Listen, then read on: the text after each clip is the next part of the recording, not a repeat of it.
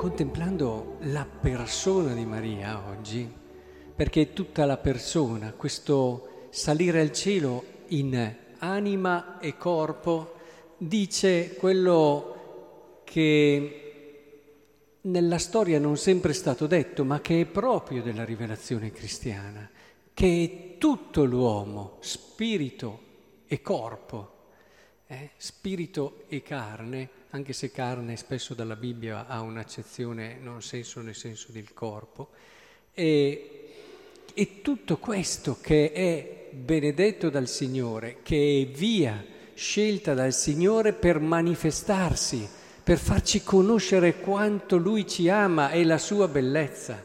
Sapete che nella storia da Platone, poi salendo a tante anche eresie, si tendeva a vedere lo spirito come la cosa buona, la, il corpo come la cosa da sopportare. Lo spirito c'è dentro, deve un po' fare come può.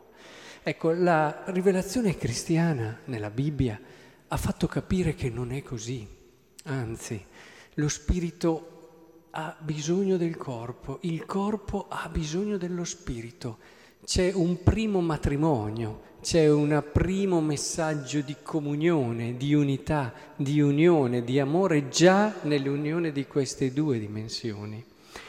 E oggi, in modo particolare, proprio per sottolineare questo aspetto, vi do un pensiero, un pensiero che spero possiamo comprendere e, e portare nel nostro cuore e nella nostra vita. Questo bel incontro tra Elisabetta e Maria. Maria arriva e a Gesù nel suo grembo. Gesù è la parola del Signore, la parola di Dio, la parola definitiva di Dio. Questa parola è come se avesse bisogno di un grembo materno per diventare persona. È la scelta di Dio questa, è la scelta di Dio, che porta in sé anche un messaggio importante, cioè la parola e se la lasciamo così, cosa serve la parola? Eh? Serve? La, le persone neppure la sentono se la lasciamo solo dentro a un libro. La parola di Dio ha bisogno di eh, entrare nel nostro grembo, cioè nella nostra persona.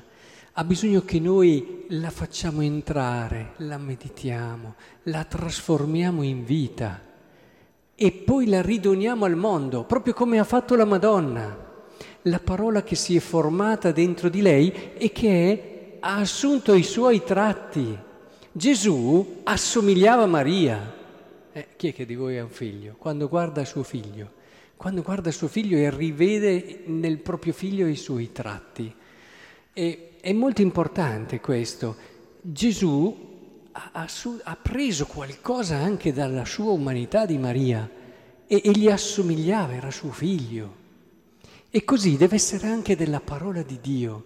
La parola di Dio è una, certo, ma proprio perché i cristiani la prendono, la meditano, riflettono, si sforzano di vivere, ecco che la restituiscono al mondo con i loro tratti, con il loro odore con il loro odore. La parola di Dio deve avere l'odore nostro.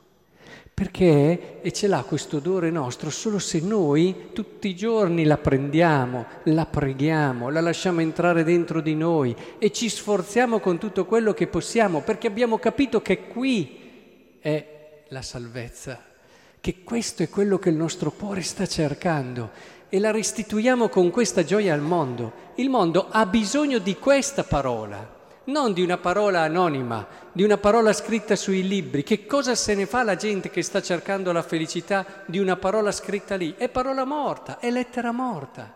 La parola ha bisogno del nostro odore, ha bisogno del fatto che noi pian piano, allora quando noi con la nostra vita la restituiamo al mondo, come ha fatto Maria con Gesù, dopo averla avuto nel grembo, ecco che allora il mondo comincia a cogliere qualcosa, viene colpito da questa parola.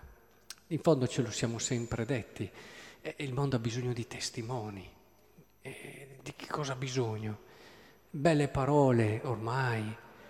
E, e questo è il nostro compito di cristiani, fare come ha vissuto Maria questo atto di fiducia nella parola. Lei ha avuto fiducia nell'angelo che gliel'ha detto. e l'ha custodita con lo stupore di chi, pensate, sapeva che nel grembo aveva colui che ha fatto l'universo.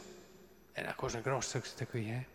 Avere nel tuo grembo colui che ti ha creato. E noi, quando abbiamo nel nostro grembo la parola, dovremmo renderci conto di questo.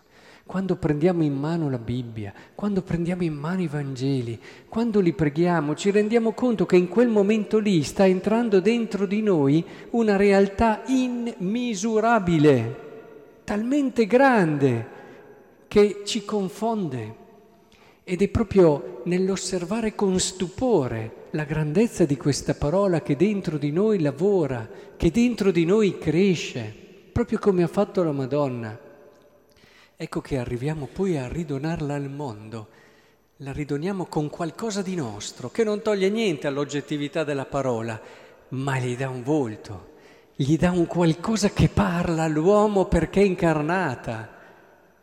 Abbiamo bisogno di parole così, il mondo oggi perché tante volte è indifferente, perché tante volte dinanzi al Signore fa fatica, ma perché non gli arriva una parola che non è incarnata nel cuore, nel grembo, non è passata da noi, dalla nostra vita, dalle nostre fatiche, dal nostro impegno, magari anche dalle nostre cadute che però ci rialziamo subito senza timore perché abbiamo fiducia nella misericordia di Dio e non ci fermiamo alla nostra fragilità. Anche questo lo rilanciamo al mondo, come faremo anche nel prossimo anno della misericordia. Ecco che il Signore allora ci aiuti a fare questo. Avremo più tempo quest'estate, tutti di solito c'è un po' più di spazio. Non passi giorno senza metterci lì, dinanzi al miracolo della parola di Dio. Noi credenti siamo chiamati a rigenerare e a ridare alla parola quella vita che passa attraverso di noi, passa attraverso anche il nostro stile, anche il nostro modo di essere, anche attraverso il nostro temperamento, proprio come hanno fatto gli agiografi quando hanno scritto la Bibbia. Ecco, il mondo ha bisogno di questo. Insieme sosteniamoci e aiutiamoci per ridonarglielo.